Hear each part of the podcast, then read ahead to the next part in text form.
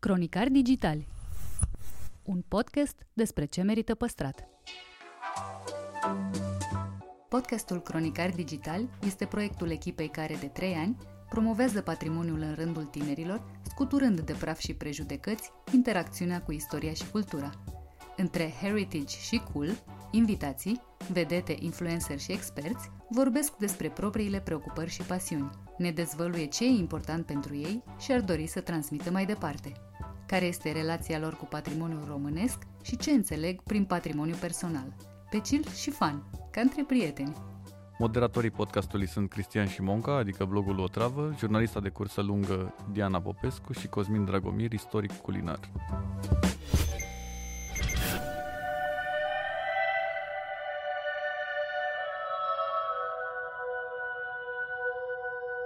Mă scuzați, domnul Bebe? Vlad Ivanov dea până amintiri despre copilărie și întâlniri providențiale. O prietenă bună mi-a spus că patronii ei ar dori un băiat pentru tura de noapte în gara de nord. Crezi că e ok pentru tine? Mărturisește cum se simte când îi se dau de jucat personaje detestabile Știți că e de pușcărie ce facem noi aici? și ne face să înțelegem de ce solidaritatea din breaslă e uneori mai importantă decât un premiu. Interviu în secțiunea Patrimoniu Personal. Știți că odată ce am dat drumul nu mai e care de întors. Unișoara asta nu de joacă. Bun găsit uh, tuturor! Invitatul meu de astăzi, dacă ar fi fost uh, prezentat pe vremuri, uh, ar fi fost uh, introdus uh, cu celebrele formule nimeni altul decât sau uh, nu mai are nevoie de nicio prezentare, doamnelor, uh, domnilor, domnișoarelor și uh, dragi extraterestri, Vlad Ivanov. Bună ziua și mulțumesc mult pentru invitația la această întâlnire care sper să fie una extrem de agreabilă, ținând cont de faptul că e abia 11 dimineața, suntem la Sfântul Gheorghe, e soare, e frumos, așa că Facem și noi ce putem. așa. Apropo de ce putem face, eu am uh, făcut un soi de exercițiu de imaginație și recunosc că l-am ratat total, pentru că nu mi-am putut uh, imagina cum era copilul Vlad. Așa la, la două extreme, și serios și uh, extrem de șotios, ca să zic așa, dulcele grai moldovenesc, așa, că sunt din Botoșani, și legat de, de teatru, dramatizam singur fel de fel de povestioare, le puneam în scenă, profesorii mă rugau foarte tare să, la fiecare serbare școlară să, ori să prezint, ori să spun glume, să fac sketch-uri și banal de sketch-uri pe vremea aia, dar Până când o doamnă profesoară de limba română, conștientizând talentul meu, mi-a spus, de ce nu vrei tu să te duci să dai un examen la Școala Populară de Artă? Și așa a început toată aventura asta mea. Am avut niște profesori minunați acolo, Teodor și Silvia Brădescu, doi actori, care nu numai că erau niște profesori minunați, dar pentru mine au fost ca niște părinți spirituali, m-au pus pe șină, cum se spune. Mi-au făcut o listă de cărți pe care trebuie neapărat să le citesc, adică ceea ce are nevoie un, uh, un, uh, un tânăr ca să pornească așa în viață. De acasă n-avea cum să vină o astfel de îndrumare? Părinții mei au fost, uh, adică uh, sunt, respectiv mama, tata, din păcate, nu mai este, dar uh, erau oameni simpli care citeau, erau și ei citeau, bineînțeles, dar, cum să spun, acești profesori aveau o cu totul altă educație și sigur că am primit multă iubire de acasă, dar, uh, cum să spun, aplicat pe ceea ce îmi trebuia mie, cred că doar acești profesori puteau să mă ajute. Care sunt amintirile alea dragi de acasă? Îmi vine în minte, trăind în vremea comunismului, îmi vine în minte că în fiecare, aproape în fiecare dimineață, mă trezeam la 5 și jumătate ca să mă duc la, să stau la coadă la lapte. Minunat! Da, și pe de asta spun că eu văd altfel. Eram copii și nu conștientizam exact ceea ce se întâmplă. Știam doar că trebuie să facem lucruri. Eram generația cu cheia de gât și le luam toate așa cum veneau. Și aveam uh, două lucruri în minte. Unu, să călătoresc, să, să călătoresc să văd lumea și doi, să fac teatru. Chiar și Asta. atunci, în vremurile alea în care călătoritul era... Da, uh, nu. Sigur că nu aveam niciun orizont, adică absolut nimic, dar uh, singura bucurie din an în sensul acesta era concertul uh, de la Viena de pe 1 ianuarie, singurul care se dădea de fapt și eram fascinat de lumea de acolo, de cum erau îmbrăcați oamenii, de cum și îmi doream tot timpul și visam, pentru că și am așa un spirit ludic, visam la, la ceva care se va întâmpla. Dar era clar că era un orizont închis, doar în mintea mea era deschis. Da, copiii au uh, acest talent uh, fascinant de a face joacă din orice, Da, da, de da, da, da. a li se părea că poți să pui mâna pe oricare dintre visurile da, tale. Da, da. da, inventam fel de fel de, de jocuri cu, cu colegi de la bloc, cu verișorii, agățați prin copaci, după dude, după fel de fel, veneam murdari, loviți la genunchi, cădeam din copaci, dar eram fericiți, eram așa cum era, adică Moștenirea lipovenească în ce fel a rămas în sufletul lui Vlad Ivanov? cum să spune, ceva din care mă hrănesc tot timpul și sunt extrem de recunoscător pentru, pentru asta, uh, pentru că acest amestec între vâna mea lipovenească și cu cea din Moldova și cu asta e, e așa, parcă mă face mai creativ, mai nu știu, mă, mă deschide foarte, foarte multe lucruri. De curând uh, am venit din, uh, din uh, Kazakhstan și am aflat că acolo trăiesc împreună 18 etnii. Absolut fantastic și e un amestec acolo în fiecare aproape. Nu știu dacă există cineva care Pur sânge. pur sânge sau ceva. E un amestec total acolo. E... Da, și îmi plac, îmi plac lucrurile astea. Revenind la lucrurile care te îmbogățesc uh, spiritual din punct de vedere profesional, dacă n-ar fi existat uh, școala populară de artă din Botoșani, cine ar fi fost Vlad Ivanov azi? Nu știu asta, dar știu cu siguranță ce aș fi vrut să fac în afară, în afara actoriei. Cred că de felul meu sunt un căutător și cred că, uh, nu cred, sigur mi-a fi plăcut să fiu pe vasul lui Jean-Jacques Cousteau, să fiu explorator sau ceva, să nu știu. Și acum o foarte, foarte mare din timpul meu liber îl petrec uh, vizionând documentare. Filme documentare. Sunt fascinat de, de ce există pe pământul ăsta, de, de ce descoperă oamenii, despre felul în care văd anumite descoperiri, despre ceea ce gândesc și cum gândesc să facă anumite descoperiri. Adică e, e fascinant. Și cred că asta și făcut. Cred. Deci nu un căutător de comori materiale, nu, Nu, nu, nu, nu, nu, nu. Un Nu. uh, aventurier în Eldorado. Ceva, da, un fel de omul vineri, nu știu. O, bine. Mă gândeam că uh, visul american uh, sună cumva așa. Un uh, tânăr uh, ospătar din LA ajunge superstar la Hollywood. Visul românesc, în cazul unora dintre noi, ca să spun așa, ar suna astfel. uh, Un puști uh, care este vânzător la o consignație în Gara de Nord, pe tura de noapte, ajunge un actor în cele din urmă premiat în LA. Cum a fost uh, parcursul ăsta? Uh, Mă consider extrem de norocos că, că am avut acest parcurs. Chiar ieri am vorbit cu unul dintre patronii acelei consignații, cu care am rămas foarte buni prieteni. Ei sunt ca și părinții mei. Ea este româncă, acum stă în Italia, la Roma și el este elvețian de origine spaniolă și stă în Basel. Și țin minte că venisem în București ca să dau la facultate. Nu reușisem în acel an. Nu am mai vrut să mă întorc la Botoșani pentru că am realizat că dacă nu stau aici în București și nu mă pregătesc aici, practic nu o să, nu o să reușesc niciodată să intru la facultate. Și o prietenă bună mi-a spus că patronii ei ar dori un băiat pentru tura de noapte în Gara de Nord. Crezi că e ok pentru tine? Și am zis, n-am făcut nimic în viața mea, adică n-am... Pe vremea aia, Gara de Nord era un loc al pierzanii, era ceva rău de tot, un loc rău famat. În fine, și acei uh, patroni m-au chemat la o întâlnire și m-au spus uh, de ce vrei tu să vii să vinzi aici în Gara de Nord? Vreau să mă întrețin ca să pot să intru la facultate. Și a fost foarte impresionați de sinceritatea mea și de gândul meu. Eram puștan, eram atât de slab că trebuia să iau o greutate cum este numai vântul. Și mi-au spus, bine, uite cum facem. Noi o să-ți oferim și un salariu bun și condiții. Mi-au oferit la un dat și o garsonieră unde să stau, ca să poți să intri la facultate, dar dacă peste un an de zile nu intri, nu vei mai lucra la noi. Și cred că și asta m-a motivat foarte tare. Sigur că ei au glumit, că m-ar fi ținut și 5 ani, adică nu știu. Dar după un an de zile am dat la facultate și întâmplarea s-au bucurat foarte tare, extrem de tare și uh, întâmplarea a făcut ca după foarte, foarte mulți ani de zile, după ce a terminat facultatea, să ajung în Basel, în orașul uh, patronului spaniol și uh, să mă duc cu niște spectacole acolo și atât de tare s-a bucurat, a venit cu toată familia lui, cu nepoți, cu copii, cu toți și au spus, el e copilul meu, Vlad, e actor acum. Și am plâns amândoi ca doi nebuni, pe aproape că îmi vine și acum să plâng de A fost, a fost nebunie, a fost ca, știi cum, când uh, copilul tău reușește în viață și tu ești părtaș la succesul lui și totul se developa chiar în fața lui. El se, el se uita la spectacol și plângea. Până la urmă, un job într-un loc periculos și rău famat s-a dovedit o întâlnire providențială.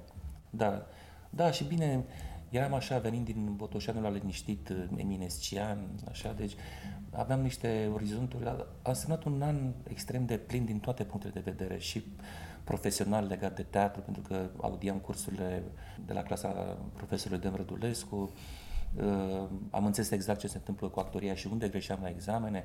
A fost un an în care m-am înțelepțit și m-am maturizat foarte tare trăind în București, aici unde trebuie să te miști foarte repede și să fii foarte atent la ce faci, să, să fii foarte serios cu tine, să nu că poți imediat să aluneci pe o pantă total greșit. A fost esențial pentru mine. După atâția ani de carieră și după atâta succes și premii și aplauze, mai există îndoieli? Dacă nu te mai îndoiești în profesia asta și în general în viață, dacă ai numai certitudini, înseamnă că ai murit.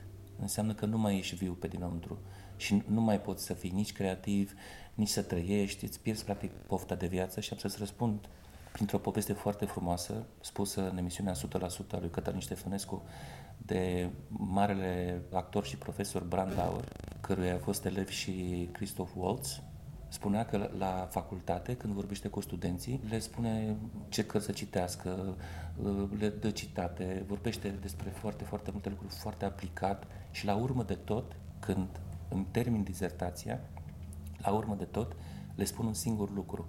Îndoiți-vă de tot ce v-am spus. Asta înseamnă că, ce înseamnă de fapt? Asta înseamnă că le dă o mare libertate. Meseria asta oferă mai multă libertate sau mai multe constrângeri? Extrem de multă libertate dacă vorbim în perioada de preproducție la film sau de preproducție la teatru, când uh, ești extrem de creativ și cred foarte tare și iubesc foarte tare regizorii care lasă actorul să, să fie creativ și să inventeze foarte multe lucruri și imediat după aceea, după ce stabilim de comun acord cu regizorul pe ce cale intrăm, atunci intervine rigoarea. Și am să-ți mai spun o poveste frumoasă care s-a întâmplat în timpul conferinței de presă de la Cannes în 2007, când am fost cu patru între săptămâni și două zile când aveam o conferință de presă cu jurnaliștii presei străine și cu cei din Franța și o jurnalistă din Franța a întrebat, domnule Mungiu, cum a fost să lucrați cu actori care au improvizat tot timpul? Și Cristian Mungiu le-a spus, este cel mai frumos compliment pentru actorii mei, vă mulțumesc. pentru că la virgulă, deci ne corecta la virgulă. Nu exista să, să pui un cuvânt în plus. Și am un mare respect pentru regizorii care scriu singur scenariile, pentru că sunt ca niște dirijori care uh, țin în mână o orchestră întreagă și știu exact ce, ce ritmuri să, să pună și ce tonuri și asta și de asta este un semn de mare respect pentru regizor, pentru scenarist, să respecte exact ceea ce spune. Asta e, sunt cele două coordonate foarte importante, libertatea de creație și rigoarea replica asta a jurnalistei referitoare la improvizație mă duce cu gândul la mari uh, dansatori uh, care te fac da. să ai senzația că e foarte da. simplu ce fac ei acolo pe scenă și ei muncesc, deci rup oasele și da, da, da, da, e da. un efort și o concentrare și... Sandamanu ne spune așa, trebuie să ajunge la performanța de a, după repetiții și repetiții și repetiții, să pară atât de ușor pentru public ceea ce faceți, să nu fie umbră de oboseală pe, pe, pe fețele voastre, ă, asta e ștacheta, acolo trebuie să ajungeți. Încât spectatorul să spună, pot să fac și eu. Iar când se apucă să facă, să vadă că nu e chiar așa. Domnule, părea mai ușor când da, da, m-am da, uitat da, da. acolo. Ce se întâmplă? Da.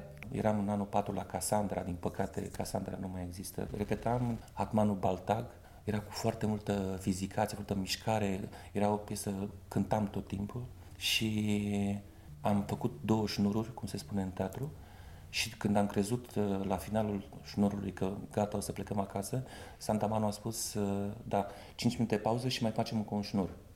Mm-mm. Deci, în clipa aia am crezut că, că ne cade cerul în cap, dar nimeni nu a spus nimic și am mai făcut un singur șnur. Și după aceea, uh, Santa Manu ne-a mulțumit tuturor și ne-a luat pe rând în brațe și a spus, asta e, este actoria, ăsta e drumul pe care trebuie să mergeți. Și acum înțeleg perfect atitudinea ei de atunci și am avut noroc să am o profesoară extrem de riguroasă care m-a, m-a învățat și extrem de severă, dar, cum se spune, era o mână de fier într-o mănușă de catifea.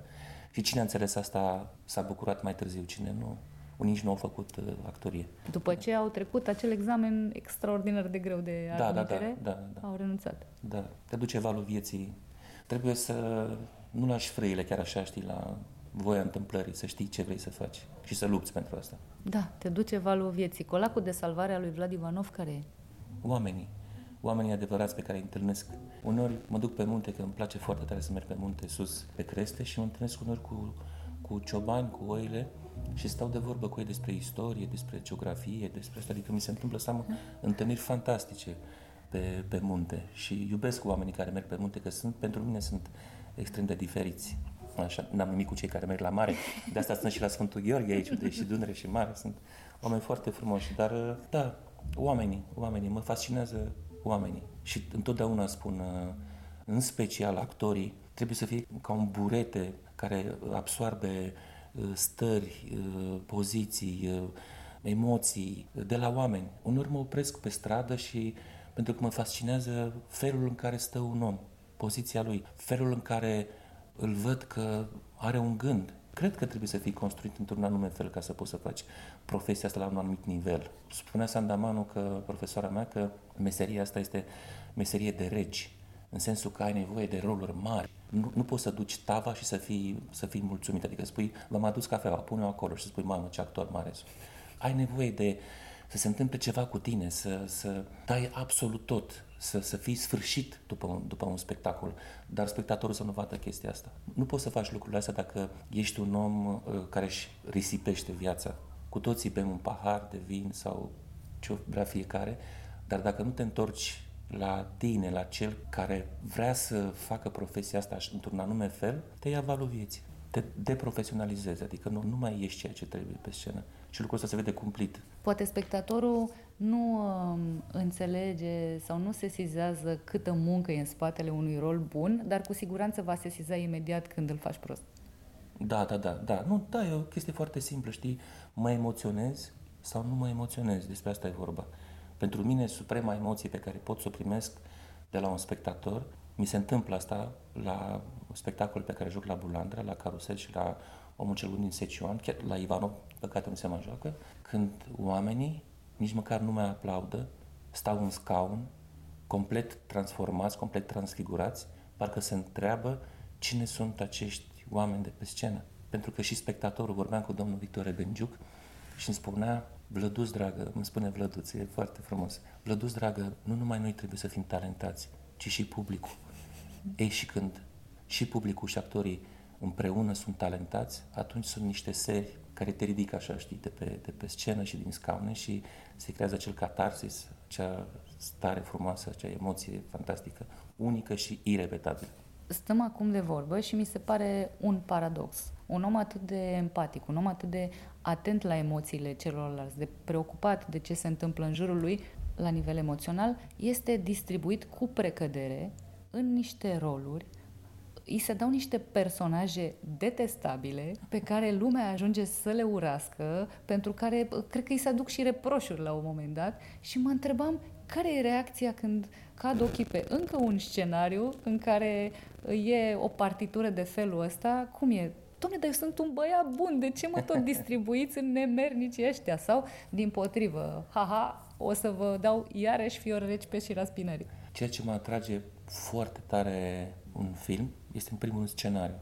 Și dacă personajul este construit în așa fel încât pe mine mă incită ca, ca actor și știu clar că e o partitură indiferent de lungimea ei, dacă e rol principal, secundar sau, sau uh, episodic pur și simplu, atunci merg cu aproape cu ochii închiși spre, spre lucrul ăsta, pentru că mă fascinează încă, încă ceva și mi-am câștigat, uh, uh, eu spun că e un lux, că pot să aleg mi-am câștigat această stare acum aproape 15 ani când mi-am dat uh, demisia din, din teatru și am devenit freelancer și mă bucur că am luat această decizie pentru că cariera mea, dacă pot să-i spun așa, s-a dus foarte tare spre zone extrem de interesante și am avut întâlniri absolut magice cu regizori mari, cu actori foarte mari și din România și din alte părți. Am putut să călătoresc și să filmez în, în alte spații și mă bucură că regizorii uh, mă creditează cu, cu scenariile lor, chiar dacă sunt din zona asta, așa zisă, a personajelor negative.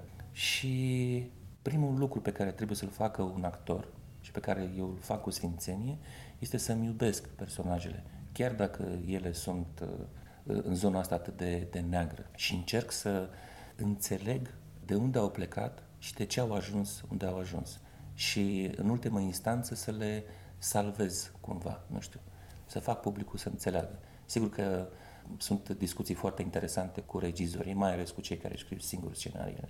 Și mi-aduc aminte când am jucat în Câini și când Bogdan Mirică a ales să, să-mi ofere partitura absolut extraordinară și am avut discuții înainte de filmare cu el despre cum văd eu personajul, cam cum, așa, el mi-a spus și el cum îl vede și în clipa în care îi povesteam despre personaj, aproape că intram uh, cu totul în, în el, în Samir și la un dat uh, am realizat chestia asta când Bogdan mi-a spus oprește-te, oprește-te că ești Samir deja și mi-e frică, nu, gata, oprește-te. Nu, și am realizat că, știi, sunt, sunt foarte prins. empatic, da, foarte da. prins.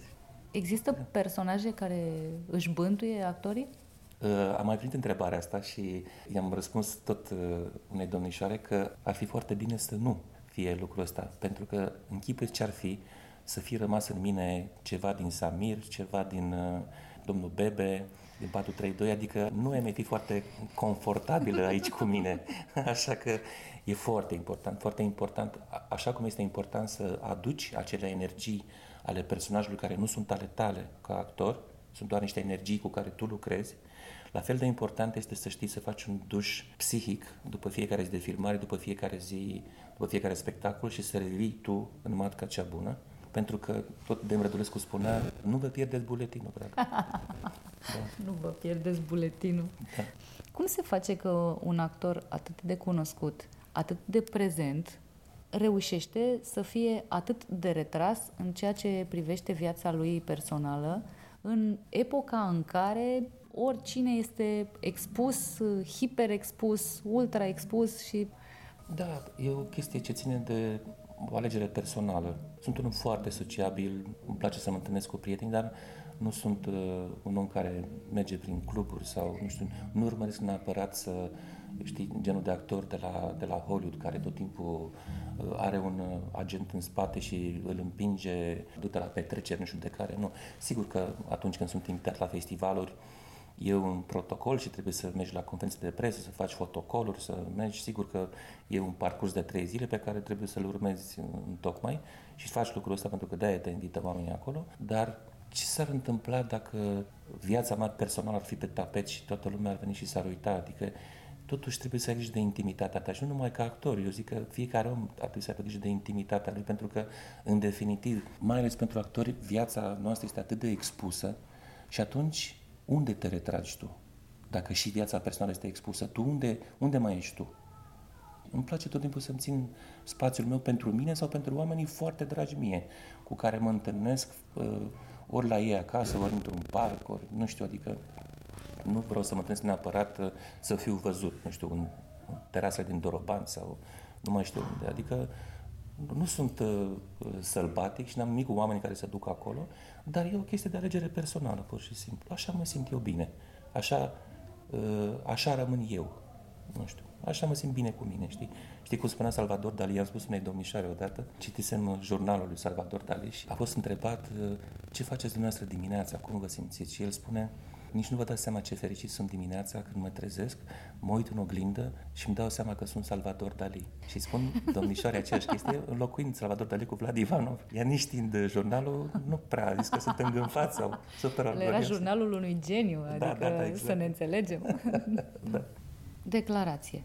Talentul dispare dacă nu e lucrat.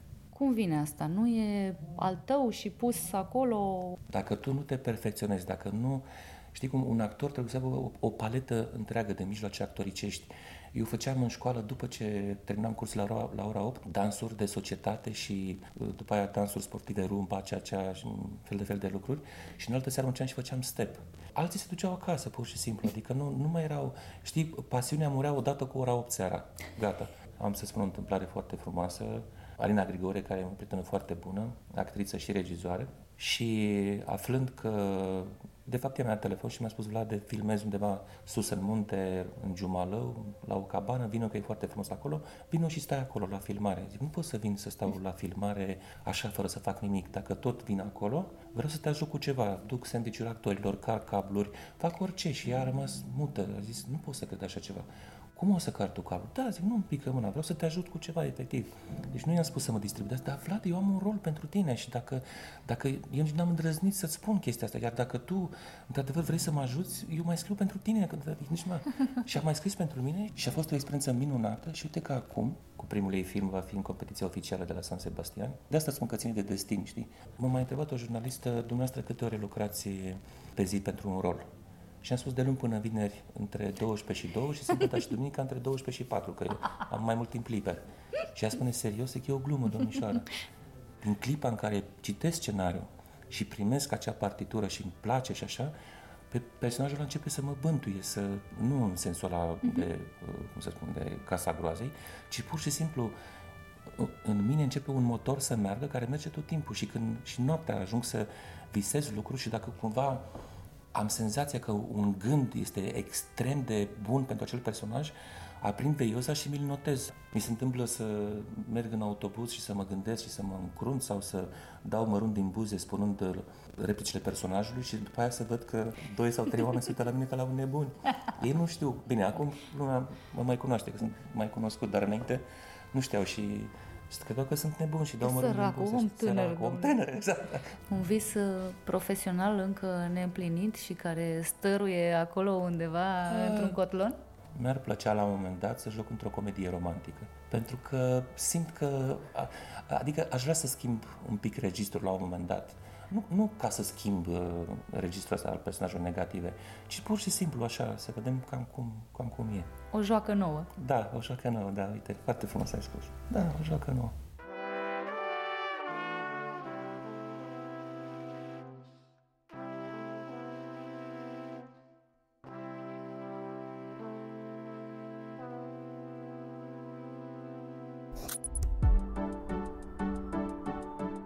Cronicar Digitali, un podcast despre ce merită păstrat, este susținut de Telecom România.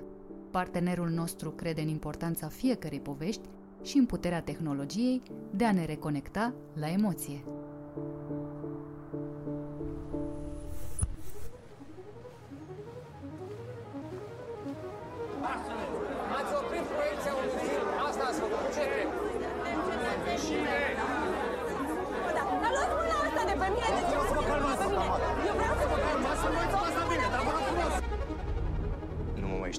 Mă plecă de aici. Care mai aici, mă, pe aici? Păi cât să te mai acoperim, mă, pe tine, a? Cât? Zi-mă, handicapatul, de câte ori te-am acoperit? Tu nu înțelegi că dacă tu acum ieși afară, bubuie toată chestia asta și află toată lumea. Ce află toată lumea? Conrad Merikofer vorbește despre recenta premieră Câmp de Maci. Ne spune cum e să joci într-un film cu subiect încă delicat pentru societatea românească și cum s-a antrenat pentru rol cu jandarmi cât se poate de reali. Interviu în secțiunea Patrimoniu Cultural. Salut, Conrad! Zi-mi un pic despre Câmp de Maci. Joci alături de Alex Potocean. Uh-huh. Filmul a avut uh, premiera în România în uh, luna septembrie. Da, pe 17 septembrie a avut, uh, mă rog, s-a lansat în cinema. Am auzit pe absolut, mi s-a întâmplat foarte rar treaba asta, pe absolut pe toată lumea pe care am întrebat-o despre filmul ăsta, toată lumea a zis, a avut o părere foarte bună. Hm, ce frumos, mă bucur foarte tare. Da, este un film foarte sincer, deloc pretențios. Cred că asta, asta place de fapt. Că e un film foarte simplu, care spune o poveste și o spune extrem de decent. Sunt doi bărbați care se iubesc, nu? Asta e, Uh-huh. asta e tema filmului. Adică nu o să, la mețere nu o să intrați cu el, nu?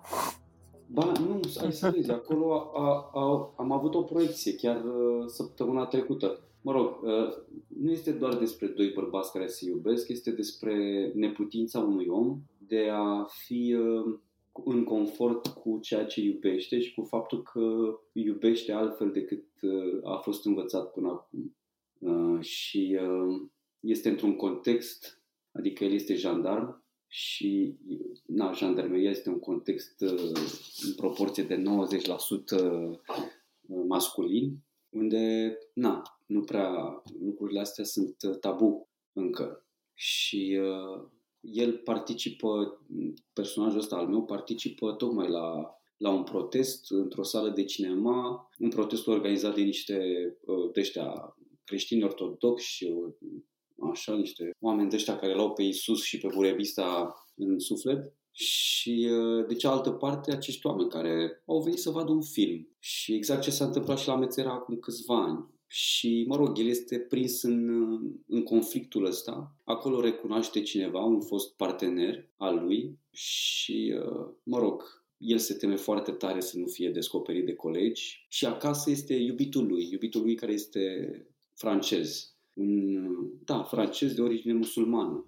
Pentru că totul se întâmplă într-o seară într-o zi, de fapt, din viața lui Cristi, unde îi uh, vedem vortexul gândurilor, sentimentelor, uh.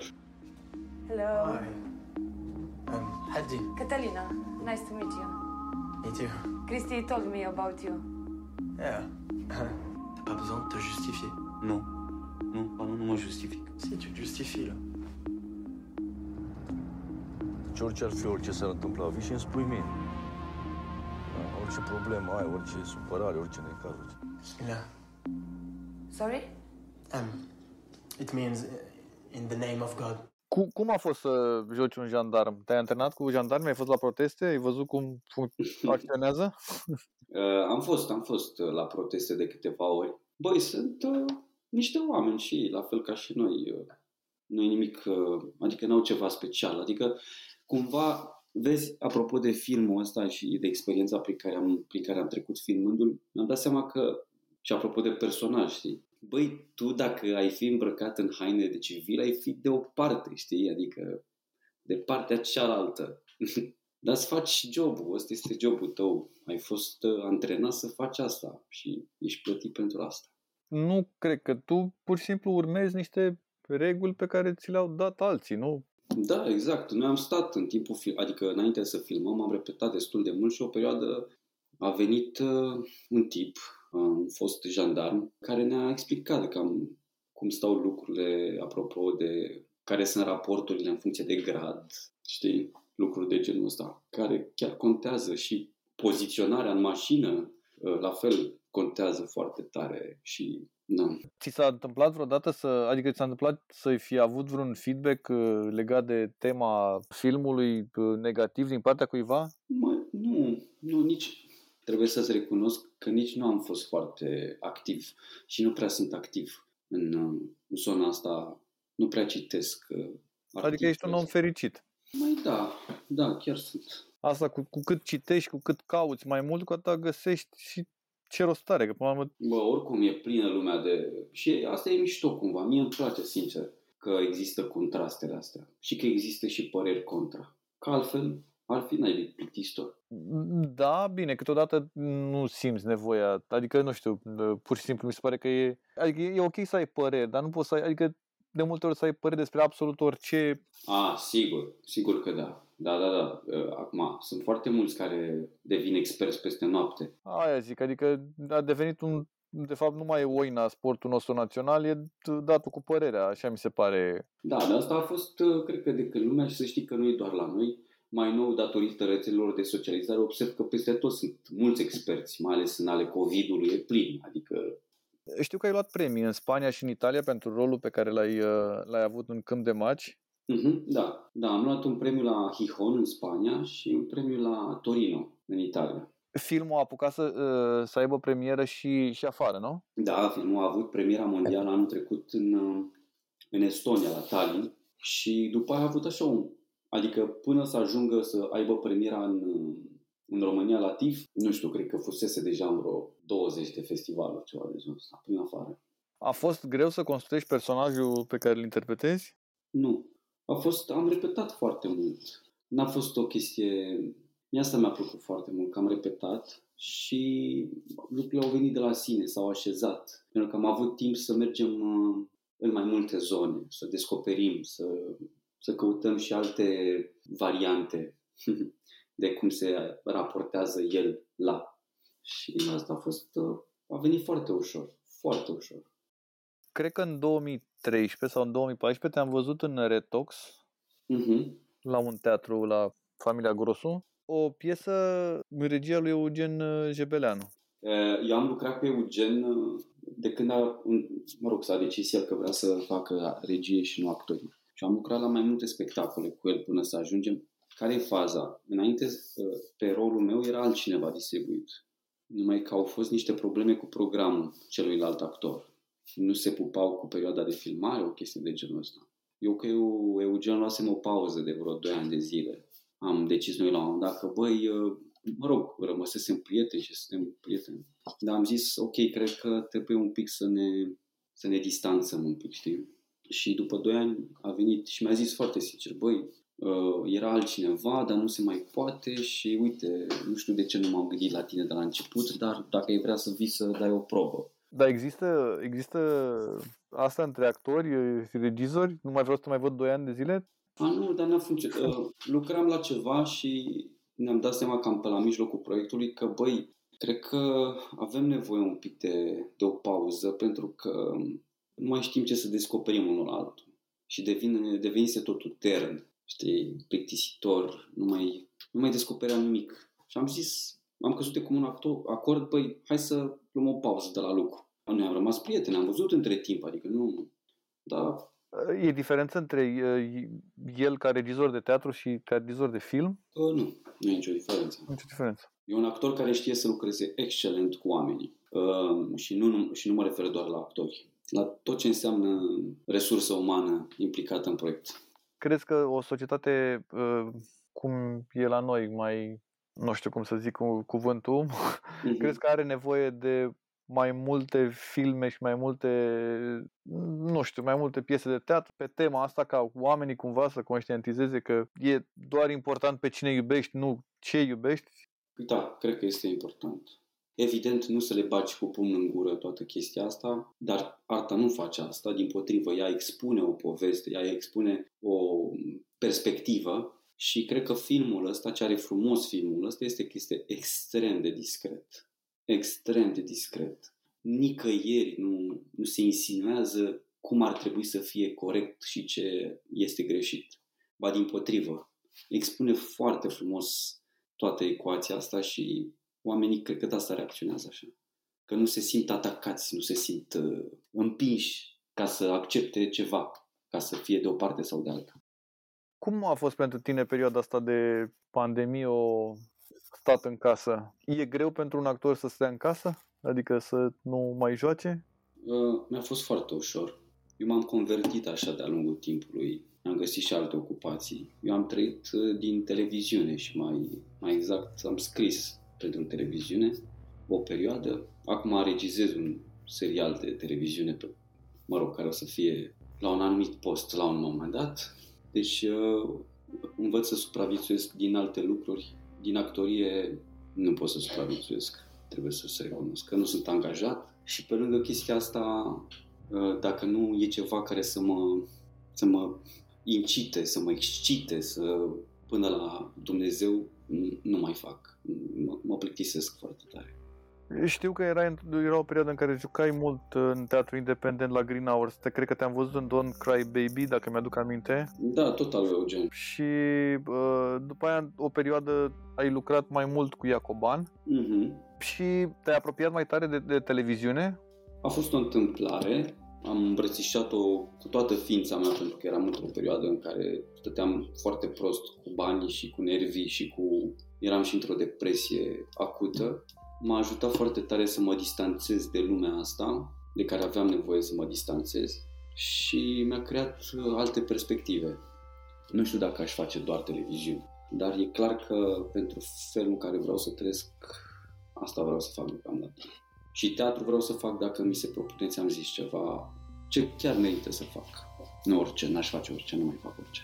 Vreau să-ți mulțumesc foarte mult că ai acceptat să stai de vorbă cu mine la podcastul ăsta și Și eu îți să mulțumesc. urez uh, multă baftă și la podcastul pe care l-ai și în tot ceea ce faci. Uh, Îți mulțumesc să ai o seară frumoasă. Mulțumesc și ți la fel.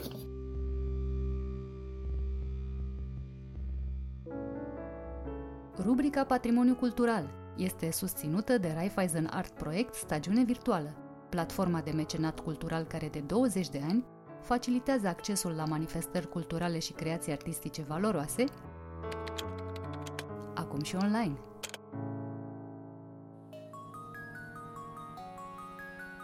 Oana Coantă povestește cum a devenit Ișlerul identitar pentru Brașov, lămurește dacă e cazul sau nu să reinterpretăm Paisul și detaliază ce fel de sarmale se prepară în Cambodgia. Când un domn ne-a invitat, era anul nou al lor și ne-a spus că o să mâncăm ceva extraordinar, ceva ce n-am mai mâncat niciodată și după nu știu câte ore de așteptare ne-a dat niște carne cu orez în frunze de banan, practic niște sarmale de la ei. Interviu în cadrul rubricii Mâncarea e cultură. De-a lungul a 100 de ani de experiență și inovații, s-au preocupat să transforme gastronomia în artă și planeta într-un loc mai verde. Rubrica Mâncarea e cultură este susținută de Electrolux, designed in Sweden.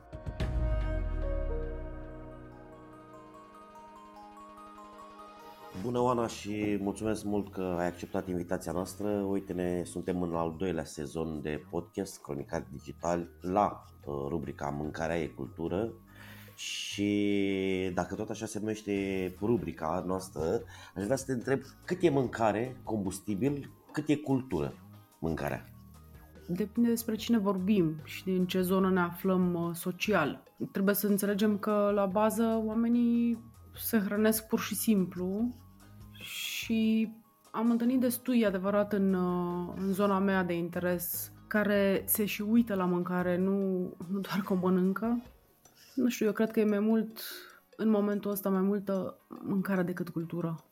Ne-a ajutat sau ne-a deformat viziunea și anul uh, trecut, pandemia, gătitul mai mult acasă. Cred că asta ne-a ajutat mai mult, pentru că ne-am dat seama că putem avea o relație cu mâncarea și că nu este doar o chestie care vine într-o farfurie, dintr-o bucătărie a unui restaurant. Cred că oamenii au înțeles care sunt etapele gătitului, care sunt ingredientele, ce poți să faci cu ele chiar tu. Pandemia ne-a ajutat mult, de fapt. Aș vrea să ne întoarcem, de fapt, aș vrea să vorbim despre o temă extrem de disputată în uh, mentalul colectiv, în tot spațiul ăsta gastronomic și nu numai. Ce este românesc în mâncarea românească. tu știi că noi doi suntem de aceeași parte a baricadei? În toată lumea, peste tot o tanti s-a gândit să învelească ceva carne sau legume într-o frunză. Dar nu putem stabili că cineva a inventat ceva. Mie mi s-a întâmplat să mi se pară că am inventat ceva să zic, mamă, deci asta nu a mai fost făcută niciodată de nimeni precis. Ce să vezi tot timpul când te uiți, cineva a mai făcut-o. Mâncarea românească este mâncarea Uh, gătită în felul în care o facem noi, cu ingredientele noastre și cu aromele noastre. Acum știu că e discuția despre sarmale, pentru că e cel mai cunoscută și populară, dar poate fi discuția despre tocănuri. Peste tot se face o tocană de cartof în lume. Peste tot în lume se face o tocană de cartof. Putem stabili că o rețetă de mâncare a venit de undeva. N-am mai multe argumente decât că dacă te sui în avion sau în mașină și călătorești, o să descoperi singur asta. Cum am descoperit eu în Cambodgia, când un domn ne-a invitat, era anul nou al lor și ne-a spus că o să mâncăm ceva extraordinar, ceva ce n-am mai mâncat niciodată și după nu știu câte ore de așteptare ne-a dat niște carne cu orez în frunze de banan, practic niște sarmale de la ei. Adică a fost atât de clar. Dar cum am putea să ne debarasăm de, de această sintagmă? Doamne, nimic nu este al nostru, aia e de la turci, aia e de la ruși, și să depășim povestea asta că, doamne, dacă nu a gătit bunica lui Burebista, nu e românesc. Păi eu cred că ne plictisim, grav. Cred că nu avem ce face, pur și simplu. Că să tot stai așa să-ți scoți, uh, să-ți cauți greșelile sau să-ți cauți posibilele greșeli sau posibilele lipsuri. Eu nici nu, nu că nu mă mai preocup să schimbă ideea asta din capul oamenilor, dar nici nu mă mai interesează. Adică, dacă nu avem un punct comun de la care să pornim și să iubim mâncarea românească, și România în general, nu merită să-ți petrești toată viața convingând niște oameni de un lucru pe care ei nu-l, nu vor să-l accepte. Încet, încet o să-și dea seama, probabil ei sau generațiile de după ei de asta, dar nu, mie mi se pare că e pierdere de vreme să ne scremem așa și să ne tot certăm Și până la urmă, știi ce, nici nu știu dacă e foarte important. Funcționează rețetele bunicilor, părinților într-un, uh, într-un restaurant uh, actual? Da, sigur că da. Funcționează de câțiva ani buni. Noi le avem nu chiar de la început. Uh, De la început avem ciorbe și tocănuri, dar sub denumirea lor originală, da, cum e țușpa, cum e topala, le avem de vreo 15 ani. Oamenii acceptă dacă pui o poveste în jurul lor, nu o poveste în sensul de o legendă. Povestea înseamnă să le spui cam de unde vine rețeta, de ce era făcut așa, pentru că întotdeauna e o motivație. O rețetă are o motivație. Că e de sezon, că e așa se gătea în zona aia pentru că așa se mânca, nu știu, pentru că lucrau și trebuiau să...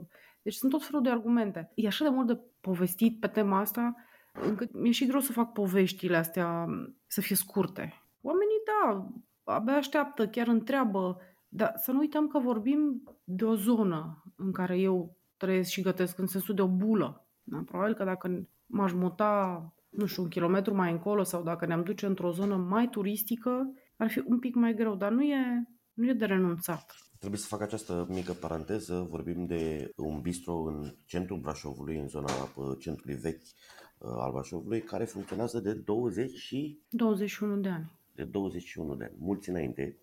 Nu știu să zic. Uh, Poate, da, poate ascultătorii nu știu exact uh, uh, uh, despre ce e vorba. Cât putem, cât putem moderniza bledul bunicilor și, uh, nu știu, unde ar trebui să ne oprim, dacă trebuie să ne oprim. Pe fii atent, noi ne aflăm acum într-o fază în care oamenii nu prea cunosc mâncarea românească. Vorbim de cei din oraș. Opinia mea este că dacă vrem să ne adresăm unui public larg și vrem să educăm, trebuie să pornim cu baza. Deci oamenii trebuie, înainte să vadă o, un țușpais reinterpretat, să știe ce naiba e țușpaisul ăla la bază. Adică dacă tu n-ai mâncat ciorba de salată de multe ori așa cum e în formă originală, n-ai cum să înțelegi o reinterpretare din asta super șmecheră. Și atunci trebuie făcută educație de bază la marea masă. După care vorbim de nișa, care e destul de mică, de oameni care acceptă și care cunosc deja mâncarea locală și rețetele noastre și care pot înțelege o reinterpretare. Dar până acolo, încă mai avem de arătat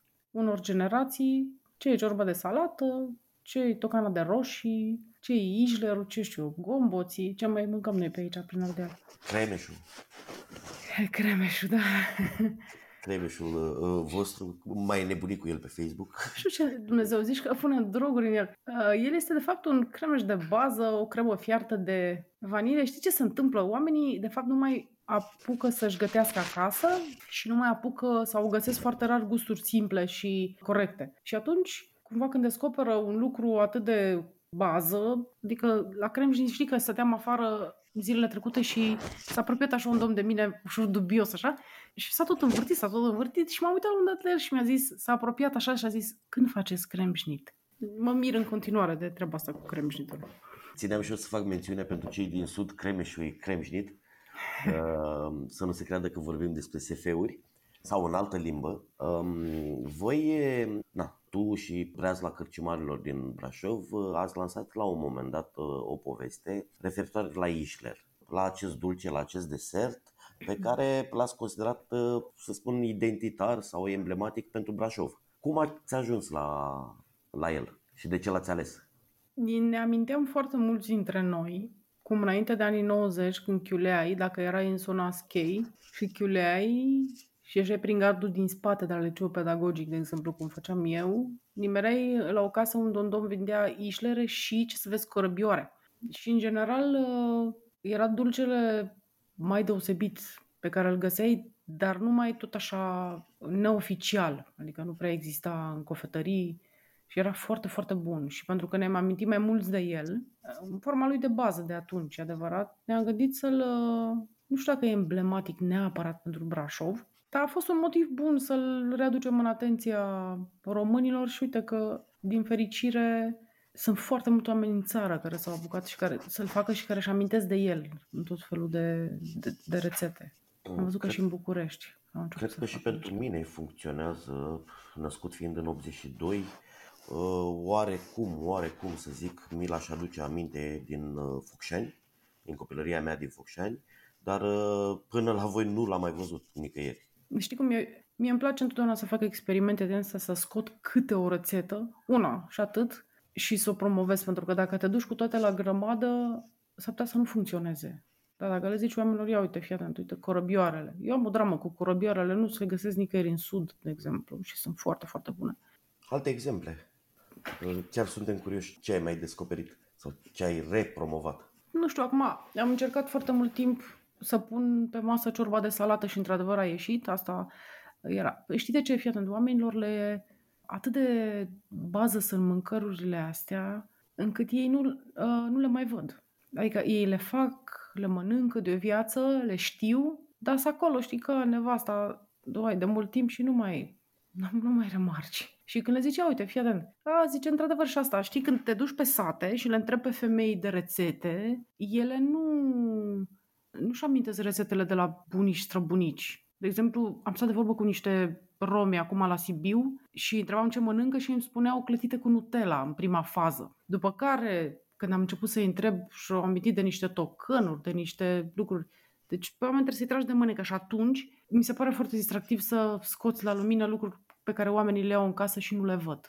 Ciorba de salată cu fasole boabe, de exemplu, care este foarte prezentă pe aici, în care nu știe mai nimeni. E prima dată când aud. Da, da. De, bine, iarăși în copilăria mea din Moldova, nici ciorba de salată nu a existat pe, la mine pe masă. Asta n-a împiedicat-o ca ulterior să devină, să fie în top 3 ciorbe pentru mine.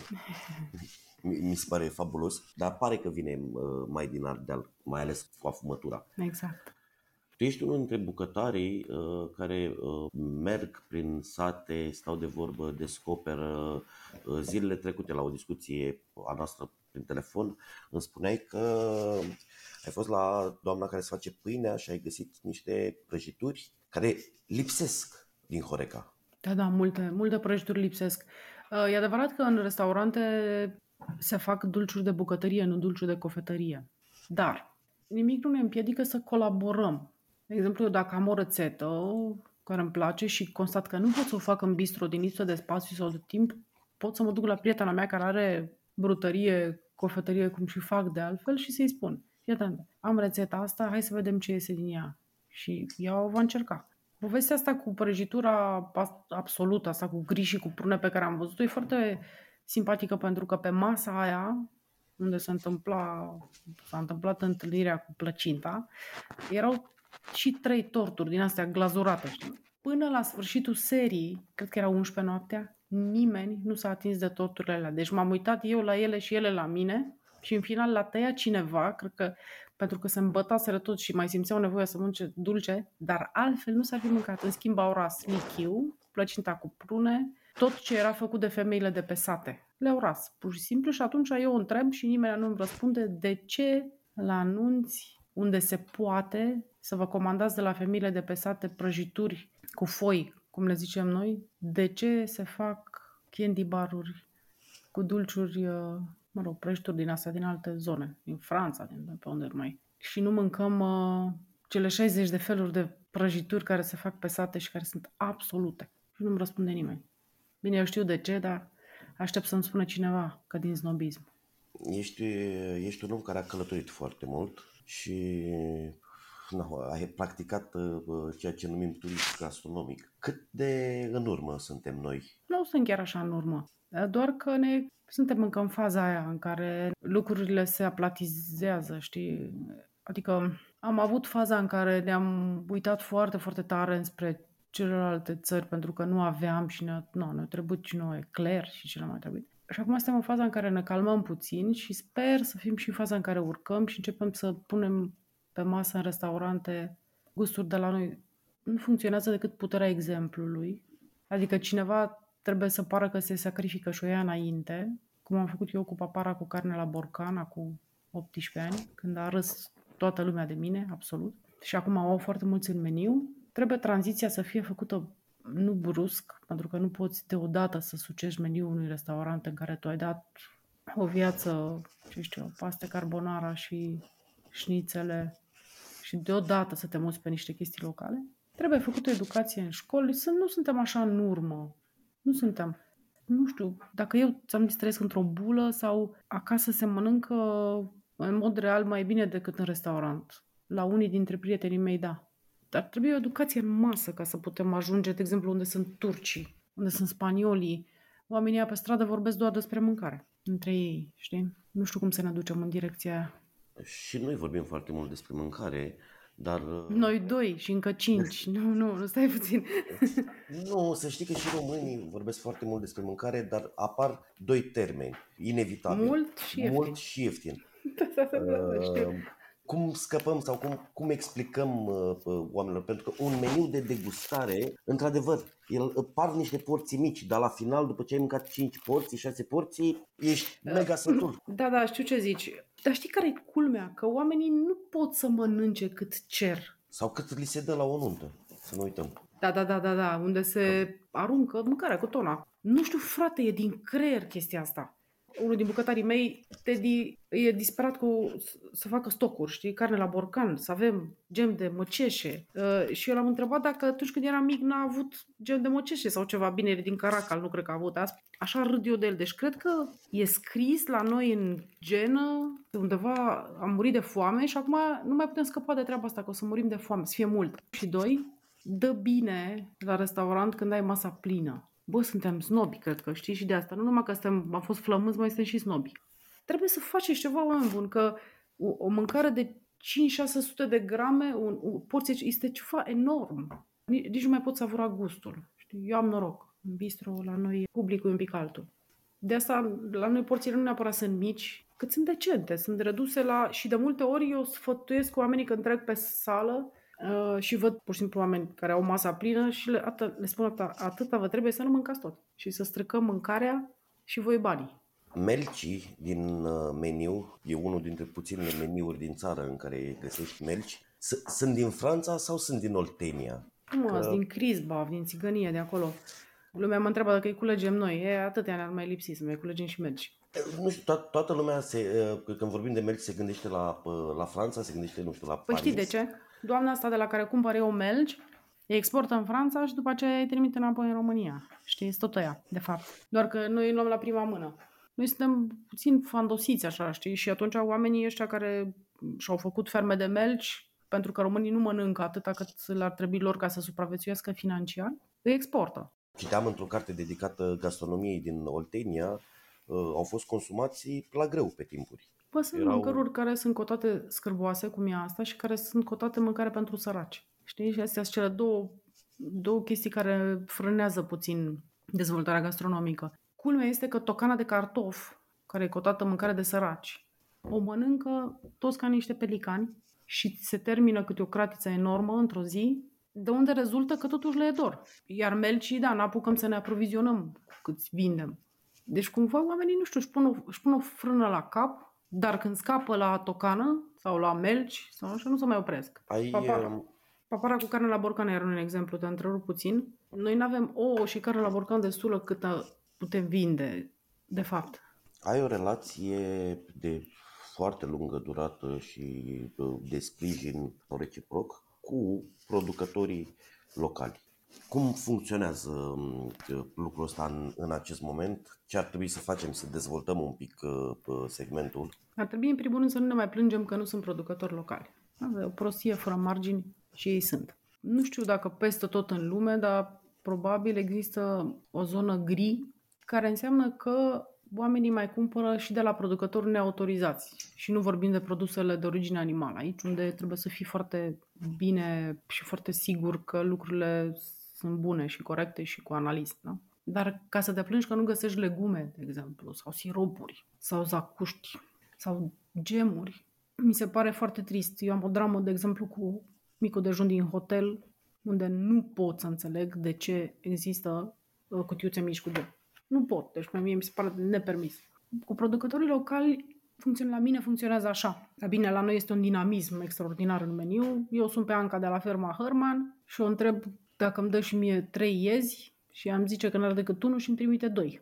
Și eu în clipa aia mă gândesc ce fac cu ei, dar trebuie să te poți trezi dimineața și să te gândești, bă, ce am în jur? Ce gătesc azi? Ce gătesc mâine? La noi așa funcționează. Pentru că dacă te așezi pe un singur meniu, mă rog, nu e rău nici asta, și rămâi pe la 10 ani, s-ar putea să te plictisești, s-ar putea să ai nevoie de cantități foarte mari de materie primă, pe care nu o să le găsești la micii producători, și să fii nefericit cu inconstanța de calitate, adică să primești la un moment dat cartofi mici, la un moment dat cartofi mari, carne mai bună sau o carne mai slabă și tu, bucătar, trebuie să fii atât de bun încât să știi ce să faci și cu carnea mai de proastă calitate.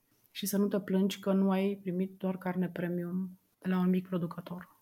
Să le dai banii pe care îi cer și să le spui ce greșesc, pentru că ei să devină mai buni, să înveți să se autorizeze și să înveți cum să-ți livreze în condiții de igienă. Asta e tot. Dar uh, aici îți dă ție uh, o libertate mai mare pe meniul zilei, să spunem. Pe a la carte nu ar trebui ca anumite rețete să fie standardizate, adică să primesc tot timpul același tip de cartofi pentru că eu îl știu pe ăla și pentru ăla am venit. Uh, uite, îți dau exemplu cu chifteaua de dovlecel. Dovlecelul în primăvară e foarte zemos și în toamnă e foarte, el nu e foarte uscat, dar e mult mai uscat. Dacă spui asta clienților, în primul rând, și explici de ce poate să fie un pic diferit la consistență, de ce telemeaua în primăvară e într-un fel și în toamnă este în alt fel și dacă tu ca bucătar te preocupi să reglezi rețeta, adică să știi de ce nu mai pui atâta sare toamna, de ce scurgi dovlecelul primăvara și poate nu-l scurgi toamna, ajungi la un preparat care seamănă. De exemplu, urda acum este spre final chiftelele noastre de urdă vor ieși din meniu în curând, ele și-au schimbat consistența și gustul un pic. Roșiile se termină când s-or termina în octombrie. Gata. Trebuie să știi că roșia din iunie are un gust și roșia din, roșia din august are un gust. Nu poți să vii să-mi spui în martie că ai vrea salata aia. Nu, am fost anul trecut în august și am mâncat o salată de roșie extraordinară. Vin în august. Da, exact. Știi, este pur și simplu educație și de vorbi cu clienții. Și da, unii, unii se supără, unii nu, unii, unii de adevăr cer calibrarea asta perfectă pe care noi nu avem. Nu avem, nu am cum să le ofer același gust timp de 10 ani. Noi avem uh, o rubricuță. This is excellent. Doamnelor și domnilor, Madlena Săptămânii. What is this? Schwarzwälder Kirschtort. Și cred că o să-ți fie foarte greu. Uh, e vorba de o rețetă, acea madlenă din copilărie, dacă poți să ne și povestești așa, ce-ți vine ție în cap, nu știu, acea, acea, acel gust al copilăriei. Nu, la mine gustul copilăriei e uh, așa ca să vorbim de o mâncare care să te hrănească, pentru că na, eu am trăit într-o stradă cu țigani din Victoria. Este pilaful. Mie îmi place pilaful, mi se pare ceva absolut. Îmi place pilaful alb, și în final, la un moment dat, la o vârstă, am și descoperit de unde vine chestia asta și o să spun. Bunica mea făcea un pilaf alb și gras cu ieni bahar și cu stafide, cu ișoare, că țin minte că alegeam chestiile mi se păreau odioase, știi? Deci copil și cranță în ieni bahar, ți se apare ceva înfiorător. Și am rămas.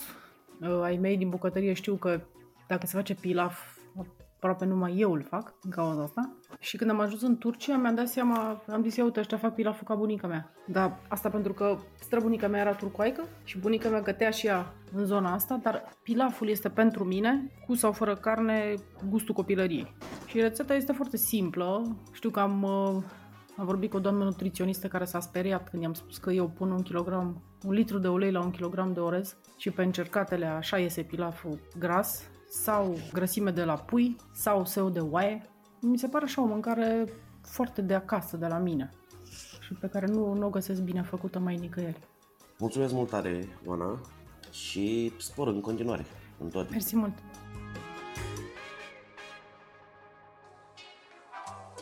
Podcastul Cronicar Digital este susținut de Raiffeisen Bank, Telecom România și Electrolux. Partenerii proiectului sunt convinși că, prin educație și cultură, putem deveni cea mai bună versiune a noastră.